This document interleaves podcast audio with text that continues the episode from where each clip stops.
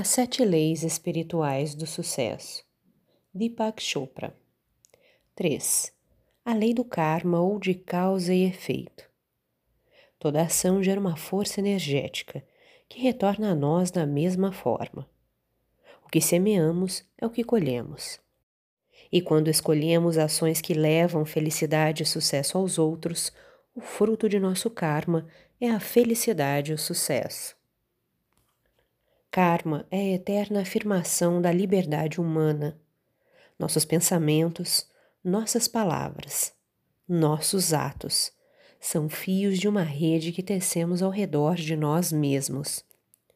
Swami Vivekananda. A terceira lei espiritual do sucesso é a lei do karma.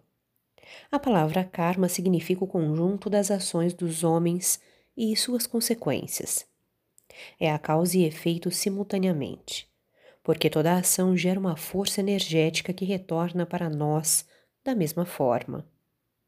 É bem conhecido o ditado: você colhe aquilo que semeia. Portanto, não há nada de misterioso na lei do karma. Obviamente, se desejamos felicidade, precisamos aprender a semear felicidade. Karma implica então a escolha e ação conscientes. Tanto você quanto eu somos escolhedores infinitos. Em nossas vidas a todo momento, entramos no campo de todas as possibilidades, onde temos acesso a uma infinidade de escolhas. Algumas são feitas conscientemente, outras não. Portanto, a melhor maneira de entender e utilizar ao máximo a lei do karma é estar conscientemente alerta para as escolhas que fazemos a todo momento. Quer você goste ou não, tudo o que está acontecendo neste momento é resultado de escolhas feitas no passado, uma vez que o karma define o nosso destino. Infelizmente, muitos fazem escolhas inconscientes e por isso acham que não são escolhas, mas são. Se eu o insulto, é provável que você escolha se ofender. Se eu lhe dirijo um cumprimento, é provável que você escolha sentir-se grato e envaidecido. Pense bem, é sempre uma escolha. Eu posso insultá-lo e ofendê-lo e você escolher não se ofender. Da mesma maneira, posso lhe dirigir um cumprimento e você escolher não se sentir envaidecido. Em outras palavras, toda pessoa constitui, mesmo sendo um escolhedor infinito, um feixe de reflexos condicionados. Eles são disparados constantemente por circunstâncias e por pessoas, resultando em comportamentos previsíveis.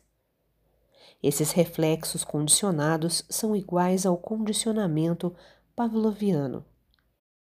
Pavlov é conhecido por demonstrar que um cão, ao receber comida, sempre que se fizer soar uma campainha, começará a salivar assim que ouvir a campainha. Ou seja, o animal desenvolve um reflexo condicionado. Ao associar um estímulo, comida, ao outro, som da campainha. Também nós, devido ao condicionamento, temos respostas repetitivas e previsíveis aos estímulos do ambiente. Nossas reações parecem ser disparadas automaticamente por pessoas e circunstâncias, no entanto, esquecemos um fato. Essas reações são também escolhas que fazemos a todo momento. Simplesmente estamos escolhendo inconscientemente. Se você parar um pouco e começar a observar suas escolhas no momento em que elas ocorrem, mudará esse aspecto de inconsciência. O simples ato de observá-las transfere todo o processo do terreno do inconsciente para o do consciente. Esse procedimento, escolher e observar conscientemente, é muito enriquecedor. Quando fizer uma escolha, qualquer uma, faça a si mesmo duas perguntas. Quais serão as consequências da escolha que estou fazendo? Essa escolha trará felicidade a mim e aos outros ao meu redor? A resposta à primeira questão você sentirá em seu coração e saberá imediatamente quais serão as consequências. Quanto à segunda questão, se a resposta for sim, então persista nessa escolha. Se for não, escolha outra coisa. É bem simples. Entre a infinidade de escolhas disponíveis a cada segundo, só existe uma que trará felicidade a você e aos que estiverem por perto. E quando você faz essa escolha, ela resulta numa forma de comportamento chamada de ação correta espontânea. A ação correta espontânea é o momento certo, é a resposta certa para uma situação. No instante em que é dada, é a ação que nutre você e todos os outros que forem influenciados por ela. Há um mecanismo muito interessante no universo para ajudar a fazer escolhas espontâneas corretas. Esse mecanismo relaciona-se com as sensações físicas. Nosso corpo conhece dois tipos de sensações. Uma é a do conforto, a outra é a do desconforto. Imediatamente antes de fazer uma escolha consciente, observe seu corpo enquanto faz a pergunta: Se eu escolher isso, o que acontecerá? Se seu corpo enviar uma mensagem de conforto, é a escolha certa. Se for uma mensagem de desconforto, a escolha não é adequada. Para alguns, a mensagem de conforto e desconforto se dá na região do plexo solar. Para a maioria, no entanto, manifesta-se na área do coração. Conscientemente preste atenção nessa área do coração e pergunte a ele o que fazer. Depois, espere pela resposta. Uma resposta física, na forma de sensação, mesmo que seja muito leve. O importante é que está lá, em seu corpo. Somente o coração conhece a resposta certa. Muita gente acha que o coração é piegas e sentimental. Não é. O coração é intuitivo, é holístico, é contextual, é relacional.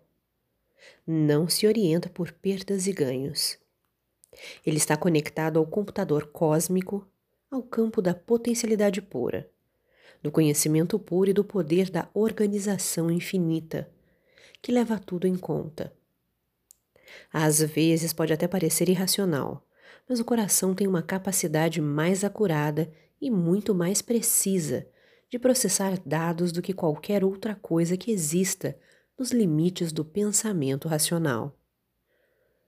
Você pode usar a lei do karma para gerar dinheiro e abundância e atrair para si o fluxo de todas as coisas boas, no momento que quiser. Mas antes, precisa estar conscientemente lúcido de que seu futuro é resultado das escolhas que faz a todo momento em sua vida. Se assim agir regularmente, estará fazendo pleno uso da lei do karma. Quanto mais escolhas você fizer no nível da percepção consciente, mais corretas e espontâneas elas serão, tanto para si quanto para os que estão ao seu redor. E o karma passado? Como ele influencia você agora? Há três coisas que podem ser feitas em relação a isso. Uma é pagar seus débitos do karma passado. É o que a maioria das pessoas escolhe fazer, embora inconscientemente. Isso também é uma escolha. Às vezes há muito sofrimento envolvido no pagamento desses débitos, mas a lei do karma é bem clara diz que nada do que se deve ao universo fica sem pagamento. Há um perfeito sistema de acerto de contas nesse universo. Uma constante troca de energia de e para. A segunda coisa que você pode fazer é transmutar ou transformar seu karma numa experiência mais agradável. Esse é um processo muito interessante. Você pode se perguntar quando está pagando um débito: O que estou aprendendo com esta experiência? Por que isso está acontecendo? Qual é a mensagem que o universo está me transmitindo? Como posso tornar útil esta experiência para meus semelhantes? Ao fazer isso, você enxerga a semente da oportunidade e ata essa semente da oportunidade ao seu Dharma que é o seu propósito de vida e do qual falaremos na sétima lei espiritual do sucesso. Isso lhe permitirá transmutar o karma numa nova expressão. Por exemplo, se você quebrar a perna jogando bola, pergunte-se: O que esta experiência está me ensinando? Que mensagem o universo está me enviando? Talvez seja a mensagem de que você precisa diminuir o ritmo e ter mais cuidado e atenção com o seu corpo da próxima vez. E se o seu Dharma for transmitir aos outros o que sabe, então, ao se perguntar: como posso tornar essa experiência útil para meus semelhantes? Talvez você decida compartilhar o que aprendeu escrevendo um livro ou jogando bola com mais cuidado. Talvez até desenhe um sapato especial ou um protetor de perna, que evite esse tipo de ferimento a outras pessoas. Dessa forma, enquanto paga seu débito com o karma do passado, você está convertendo a adversidade num benefício que poderá lhe trazer riquezas e satisfações. É a transmutação de seu karma numa experiência positiva. Você não se livra realmente do karma, mas consegue usar um episódio ligado a ele para criar um karma novo e positivo. A terceira maneira de lidar com o karma é transcendê-lo, ou seja, entrar em contato com o seu íntimo, com a alma, com o espírito. É como lavar roupa suja num riacho. A cada vez que você mergulha a roupa na água, elimina algumas manchas. Continua mergulhando e a roupa vai ficando cada vez mais limpa. Você limpa ou transcende os obstáculos de seu karma, entrando e saindo de seu eu profundo, de seu íntimo. Isso é feito por meio da prática da meditação. Todas as nossas ações são episódios ligados ao karma. Beber uma xícara de café, por exemplo, é um deles. A ação gera memória. A memória tem a capacidade ou o potencial de gerar desejo, e o desejo gera novamente a ação. Os processadores operacionais de sua alma são o karma, a memória e o desejo. A alma é um feixe de consciência que contém as sementes do karma, da memória e do desejo. Tornando-se consciente dessas sementes, você passa a ser um gerador consciente da realidade.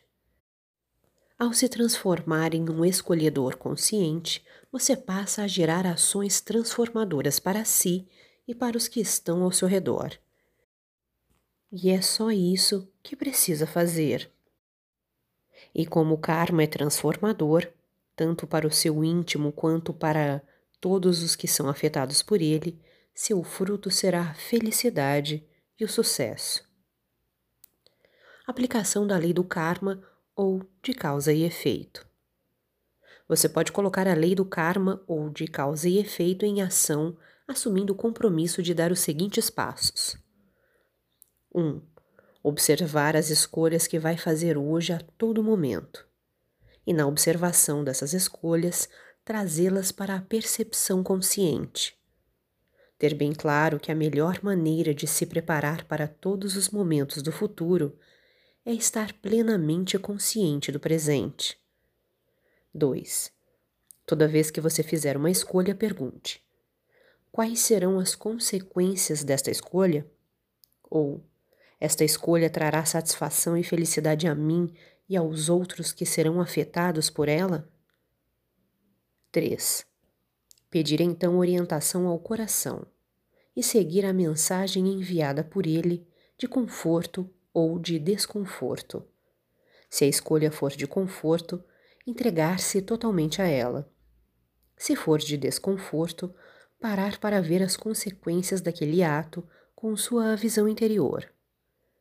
Essa orientação permitirá fazer escolhas corretas espontâneas, tanto para você quanto para os que o circundam.